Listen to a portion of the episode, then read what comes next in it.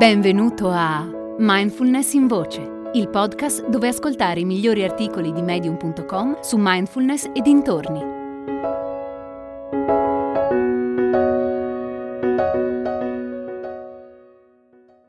I benefici della mindfulness informale di Shannon Harvey.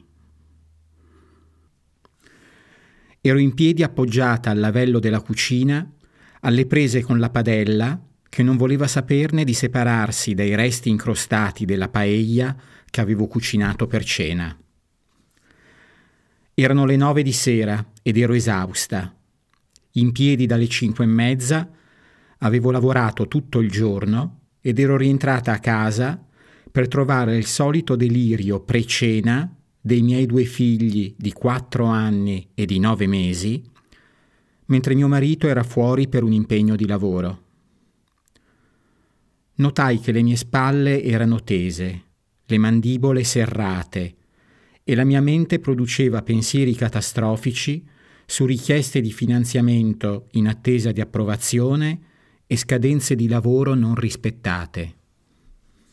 Volevo solo farmi un bagno caldo e andare a dormire, ma avevo ancora da affrontare la crosta di riso avvinghiata al fondo della padella. Visto che sono una giornalista che scrive di salute, che intervista scienziati che si occupano di mindfulness e che racconta di come questa può migliorare la nostra vita, vorrei tanto potervi dire che la mindfulness è stato il rimedio al quale sono ricorsa mentre combattevo la mia battaglia con la padella incrostata. Ma non è stato così, o almeno non proprio così. E tra poco vi spiegherò cosa intendo dire. Ma prima lasciate che faccia un po' di chiarezza su alcune idee sbagliate che riguardano la mindfulness. Quando sono volata negli Stati Uniti per intervistare Jon Kabat-Zinn, l'uomo che ha innescato la rivoluzione della mindfulness in Occidente, mi ha spiegato che mindfulness è la consapevolezza che sorge dal prestare attenzione al momento presente in modo intenzionale e non giudicante. Mentre molti ritengono che questo significhi coltivare la capacità di essere costantemente assorbiti, come in estasi, nel momento presente, questo non è affatto ciò che intendeva dire Kabat-Zinn. Non si tratta di raggiungere uno stato particolare, di presenza consapevole, dove il mondo svanisce, tutto diventa meraviglioso e non ci sono più problemi. La mindfulness non è affatto uno stato, è un modo di essere.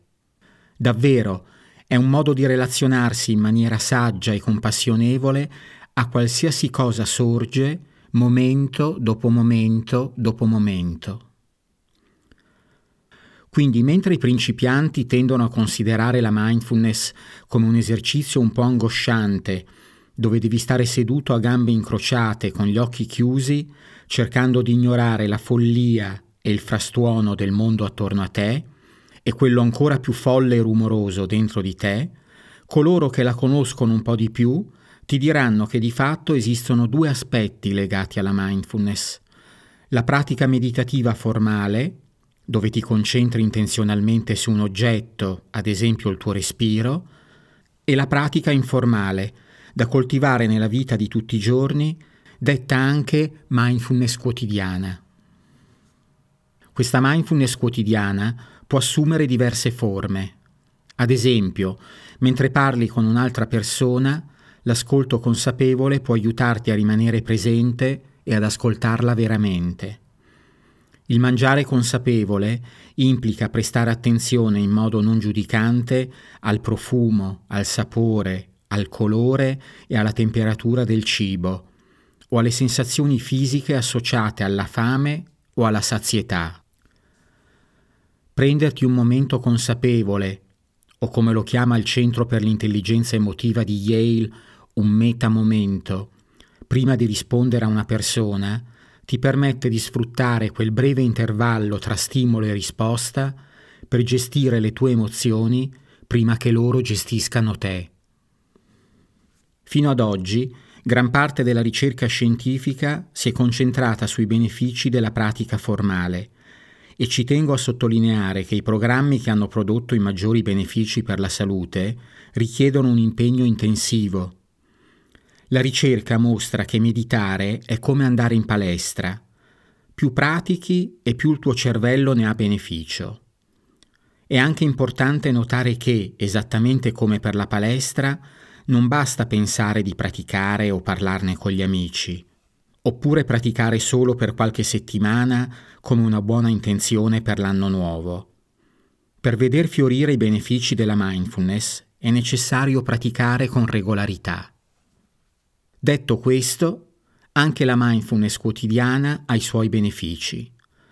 Nel duemilaquattordici, ricercatori dell'Università della Florida hanno istruito alcuni studenti a lavare i piatti consapevolmente, prestando attenzione a ciò che facevano, ai pensieri e alle sensazioni fisiche, e provando a non essere rapiti da ricordi o preoccupazioni.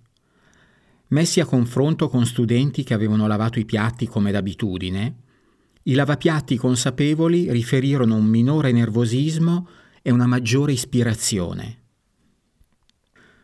Per quanto la pratica quotidiana non abbia gli stessi effetti sul cervello della pratica formale, può comunque aiutare a trasformare anche i compiti più noiosi in qualcosa di utile e benefico. Con tutto questo in testa, mentre affrontavo gli avanzi della cena incrostati sul fondo della padella, mi sono sintonizzata sul momento presente. Ho portato attenzione a quello sporco testardo e mi sono accorta che il mio polso, per lo sforzo, era diventato rigido e dolente. La tensione si era propagata lungo il braccio. Il mio collo era bloccato e la testa pesante. In quel momento ho percepito la fatica che aveva pervaso tutto il mio corpo. Sentivo la stanchezza fin nelle ossa. Ero esausta, K O. A quel punto, ricordandomi della frase di Kabat-Zinn che la mindfulness è un modo di relazionarsi in maniera saggia e compassionevole a qualsiasi cosa sorge, momento dopo momento dopo momento, sapevo cosa dovevo fare. Invece di restare un secondo di più a combattere la mia epica battaglia con gli avanzi incrostati di riso, ho alzato bandiera bianca e mi sono arresa alla padella. L'ho riempita di acqua saponata calda, l'ho abbandonata in ammollo per tutta la notte e sono andata a dormire. Hai ascoltato Mindfulness in Voce, il podcast di Mindfulness Bergamo, w w w punto mindfulness bergamo punto net.